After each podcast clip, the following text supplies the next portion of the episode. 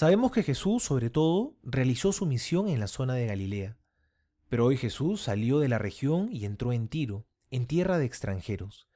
Esto no era común porque los israelitas no se relacionaban mucho con extranjeros. Los llamaban gentiles. Los consideraban inferiores por no ser de la nación escogida por Dios. Los trataban de paganos y hasta los llamaban perros. Hoy vemos que Jesús se encuentra con esta mujer y la llama así. Y de alguna manera, haciéndolo, pone a prueba su fe. Y esta mujer responde.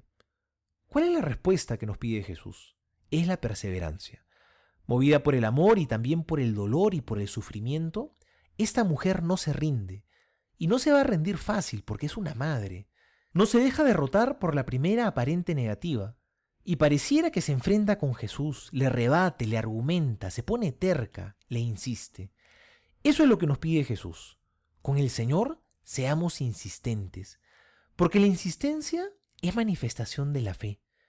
Expresa que tenemos la certeza que Dios nos puede dar lo que le pedimos.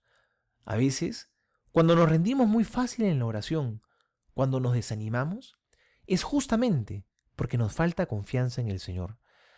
No quiere decir que el Señor nos dará las cosas como las pedimos y cuando las queremos, pero sí podemos estar seguros que no nos dejará con las manos vacías. Busquemos al Señor siempre. Esta mujer era una pagana, estaba alejada de Dios, pero estaba necesitada. Y muchas veces el dolor y la necesidad nos abren el corazón y nos acercan a Dios. Pidámosle a Jesús, como la mujer del Evangelio, que nos dé ese pan de la mesa, porque somos hijos, que nos dé de su Eucaristía, porque estamos hambrientos, porque nuestro corazón está buscando a Dios y necesita el alimento para el camino. Soy el Padre Juan José Paniagua y les doy a todos mi bendición en el nombre del Padre y del Hijo y del Espíritu Santo. Amén.